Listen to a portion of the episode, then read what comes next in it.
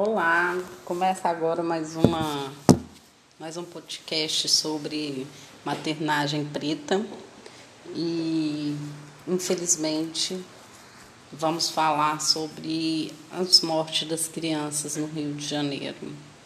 Contabilizando, são 22 crianças que foram alvos de tiros pela PM ou pelo tráfico de drogas.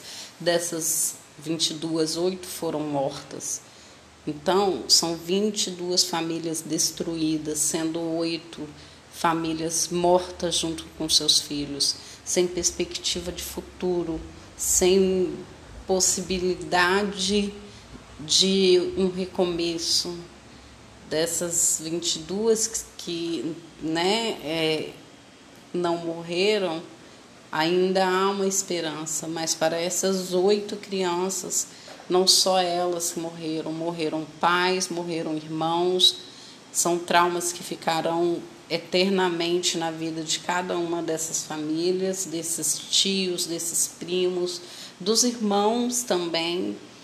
A gente vê muitos jovens pretos assassinados no Brasil. O Brasil é o país que mais mata pessoas de cor é, são 23 mortos por minuto no Brasil. Então é capaz de que este podcast fique a, é, durante a execução dele morra mais um jovem.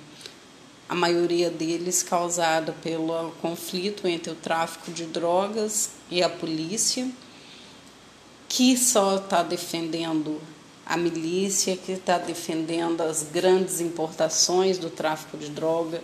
O tráfico de droga não começa na periferia, não é de, do, do, de dentro dos ônibus que os, as drogas vêm de helicóptero, vêm de navio, vêm de embarcações e acabam chegando por rotas indeterminadas, né? A gente vê a ausência de crianças brancas sendo mortas por policiais. A gente vê que se, se caso existisse, qual seria essa, a comoção social, porque não existe uma comoção social quando uma criança preta morre. Mas se fosse o contrário, se fosse uma criança branca, não que eu deseje a morte de uma criança branca, mas sabendo de que o Brasil é um país racista, um país elitista, a gente saberia que essa situação não ficaria impune em meses ou em semanas seria atuar, autuado, seria investigado, teria uma condenação. Né? Tivemos um caso muito recente, um caso agravante de um abandono de um capaz de uma patroa que abandonou uma criança no elevador, essa criança veio a óbito e ela sequer teve punição. A punição dela foi pagar 20 mil reais, que é o que vale a vida de uma criança, e a liberdade. O que é 20 mil reais para uma pessoa que tem uma condições financeiras boa? Né? Abandonar uma criança de 5 anos a ponto dessa criança cair e morrer e ela sequer fazer nada preocupada com a sua unha. Né? Provavelmente a unha dela estava secando e ela não queria manchar para não precisar refazer. E o Estado é omisso com isso. Ela ficou oito horas na delegacia, não foi interrogada. Ela tem o direito de permanecer em silêncio, óbvio, né? A gente tem a lei para isso. Mas a gente sabe que a lei ela não é para todos, ela é selitista, ela é classista, muito classista, e são, voltando à morte né, da, da, das crianças, são casos que nos chocam, porque a gente não vê resultados, não vê é, punição, a gente não vê quem matou, de onde vieram os tiros, se veio da polícia, se esse policial sofreu alguma sanção, se ele sofreu algum, é, é algum impedimento, alguma. Né, é, não, não vou saber dizer agora, né, uma punição dentro da, da, do quartel, se ele perdeu o seu direito de atuar na rua, se ele ficou no, no trabalho interno administrativo. Então a gente, e mesmo assim, se ficar, ele continua recebendo seu salário, quer dizer, ele mata uma criança, deixa uma família toda desestruturada e ainda assim continua recebendo seu salário como se nada tivesse acontecendo. A gente no Brasil temos o SUS, que é um, um serviço maravilhoso que eu defendo com muito carinho, mas que ainda não tem um trabalho terapêutico para um suporte terapêutico para essas famílias que passaram por isso. Né? A gente vê uma defasagem de psicólogos no, no, no, nas USBs, uma defasagem de psiquiatras no sistema. Né? Então, como essa pessoa de periferia vai lidar com essa morte sem ter um suporte é, profissional? É muito complicado, né? A gente não saber como lidar depois desse óbito. Cada criança que morre, eu como mãe preta, eu sinto a dor desse óbito, eu sinto o luto dessa criança. São crianças que não estão perto de mim, que eu não tive convivência, mas eu tenho uma criança dentro de casa e que eu sei que existe essa possibilidade de eu acordar amanhã e não saber o que acontecer de, de entrar a polícia dentro da minha casa e matar como fizeram né, no Rio de Janeiro, um caso recente, né, que eu não vou citar nomes agora, e se quer deixar entrar para fazer uma perícia, para pegar alguma coisa, são, são, são situações que nos abandonam, nos deixam, nós, mães pretas, jogadas a, a, a, Deus dará, são dores que jamais serão recuperadas, né? Passando os 10, 20, 30 anos, a gente ainda vai estar nesse luto eterno. A gente, eu penso muito se no Brasil hoje em 2020 acontecesse o caso de uma criança branca fosse assassinada pela polícia ou por conflito policial, né? Porque nunca é a polícia, é sempre em conflito com, com o tráfico, que é, é engraçado porque às vezes nem existe esse ponto de tráfico naquele lugar, porque a gente que é periférico, a gente não deixa as nossas crianças brincarem onde tem pontos de tráfico de droga porque a gente sabe que ali a gente corre um risco de deixar as nossas crianças. Então, a gente que está na periferia, que conhece a nossa realidade, se sabemos que tem um ponto de tráfico ali, é um ponto que a gente não vai deixar as nossas crianças brincarem. Então, como uma polícia entra na favela dando tiro a Deus dará e diz que está em conflito com traficantes se nós que estamos aqui dentro, vivendo a realidade da periferia, sabemos onde estão os pontos de tráfico, não que a gente tenha o dever de denunciar, não que a gente precise fazer isso, a gente não tem poder de, de entrar em conflito com esses espaços que vendem drogas. A gente não tem esse poder, até porque a gente não tem a polícia a nosso favor e a polícia só entra para matar. Qual seria a consequência? Qual seria a, a dor, a seletividade da dor se essa morte fosse de uma criança branca? Há muitos anos atrás tivemos o caso de, da Isabelle Nardoni, que foi jogada pelo pré, do prédio pelo pai, e que teve uma comoção nacional e foi uma coisa muito complicada. E que a gente não vê essa comoção quando é as nossas crianças que morrem, não pelos pais, mas que morrem em poder do Estado, o poder que deveria nos defender, que estaria lá para nos proteger, mas que eles já entram nas periferias na intenção de destruir famílias, de destruir, de matar os jovens negros. Não querem saber se esse jovem é portador de. está usando droga, está com uma carga excessiva de, de, de, de, de drogas ilícitas, ou se ele é um cara trabalhador, mas para eles é preto, é pobre, é favelado, o perfil já está descrito ali de, que não é uma pessoa do bem. Eles não pensam que esse rapaz pode ser um jovem trabalhador.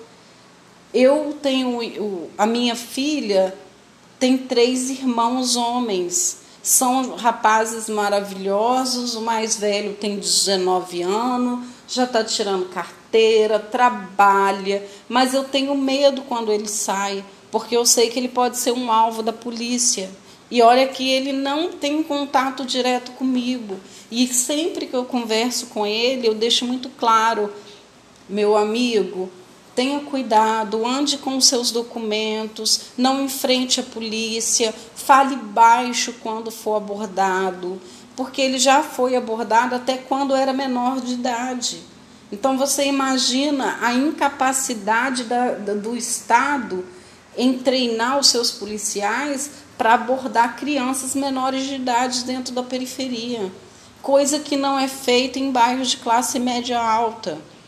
Eu, como faxineira, né, é, até pouco tempo atrás, como faxineira, eu via situações de jovens de 15, 16, 25 anos com grande quantidades de extra, de, de loló, de drogas sintéticas pesadas, andando na rua como se nada tivesse acontecendo. Mas por que, que eles faziam isso? Porque eles sabiam, eles têm a noção de que a polícia não vai parar eles. Porque a cor deles não é a cor que, que, que condena, né? Eles sabem que a cor deles não é a cor que condena. Então, para eles não fazem diferença andar com uma quantidade grande ou pequena de droga. Agora, vai um jovem de periferia andar com uma mínima quantidade de droga que está lá no artigo que poderia ser atuado como usuário. Ele vai ser atuado como traficante, porque o Estado e a polícia não está preparado ou eles são formados para incriminar os jovens pretos e pobres da periferia. Como mãe, de novo, eu venho me solidarizar, me solidarizar com essa família que perdeu essas duas crianças mais uma vez no estado do Rio de Janeiro, que é um estado que omisso, complexo, que faz, não faz questão alguma de cuidar dos seus, dos, do seu cidadão, dos seus semelhantes, e que é seletivo em quem pode morrer e quem não pode. Né? Eu não vou postergar muito, eu poderia falar mais coisas é, sobre a, o sonho dessas crianças. Eu vendo relatos né, de reportagem das famílias de que uma das crianças queria ser policial, outra das crianças queria ser bombeiro, para você ter uma noção de que a criança não tem ainda essa percepção de que a polícia não está ali para defendê-lo, a ponto deles desejarem ser polícia quando crescer, de ter o sonho de, de vestir uma farda. Sem notar que essa farda ela veio para nos prejudicar, para nos matar, para nos incriminar o tempo todo. É, assim, é muito complicado para nós, para nós mães. Mais uma vez, eu me solidarizo. Eu estou em luto por essas duas crianças que foram mortas no dia 4, dia 5, se não me engano, de, de dezembro, né? O ano de 2020 ele foi um ano catastrófico, para tudo e todos e fechando o ano com essas duas mortes é para mostrar que a gente tem que lutar e a gente tem que lutar cada dia, cada dia mais. A gente não pode aceitar que os nossos filhos morram por pela violência policial. A gente tem que ter uma política de segurança onde abrange toda a população e não só a população branca de classe média, toda a população, principalmente a periférica. A população periférica ela é, precisa urgentemente de que o Estado e a segurança pública façam intervenções que vá nos trazer benefícios, façam programas de, de socialização com a polícia e os adolescentes. Estamos abertos a isso, sempre estivemos abertos. Em BH, alguns algum tempo atrás, teve um projeto desse, onde a polícia militar e um grupo de jovens fizeram um trabalho juntos sobre hip hop e cultura e que deu certo e que a, a, criminalidade diminuiu e que os óbitos dos jovens pretos diminuíram.